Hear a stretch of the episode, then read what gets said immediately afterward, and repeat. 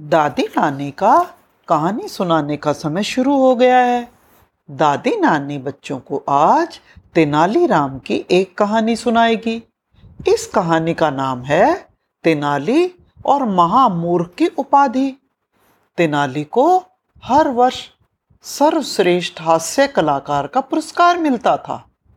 अपनी चतुराई और बुद्धि से वो हर वर्ष माँ मूर्ख का पुरस्कार भी लेते थे। इस तरह तेनाली को हर साल दो पुरस्कार अकेले जीत जाते थे। इसी कारण सभी दरबारियों को उनसे ईर्ष्या होती थी। इस साल दरबारियों ने एक फैसला किया।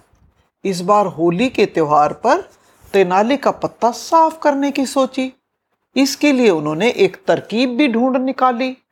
उन दरबारियों ने एक चाल चली।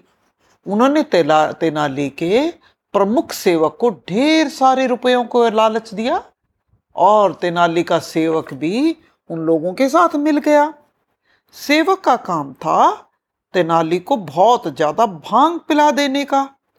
ना तेनाली होगा और ना ही वो इनाम जीत पाएगा। सेवक ने ऐसा ही किया। उसने तेनाली को बहुत सारी छक्कर भाँग पिला दी। होली के दिन तेनालीराम भाँग के नशे में चोर था। और इसी कारण वो सारा दिन चारपाई पर पड़ा, सोता रहा। तेनाली को जब होश आया तो दोपहर हो चुकी थी। तेनाली बहुत घबरा गया। वो अंधाधुंध दरबार की ओर भागने लगा। वो भागता भागता दरबार में पहुँच गया। जब तक वो दरबार में पहुँचा तो आधे से ज़्यादा कार्यक्रम खत्म हो चुके थे। राजा कृष्णदयाल ने उसे देखा।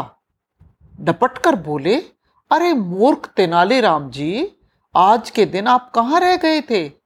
लगता है आप बहुत सारी भाँग पीकर सो गए थे। इसी कारण दरबार में आधा कार्यक्रम खत्म होने के बाद आप हाजिर हुए हैं।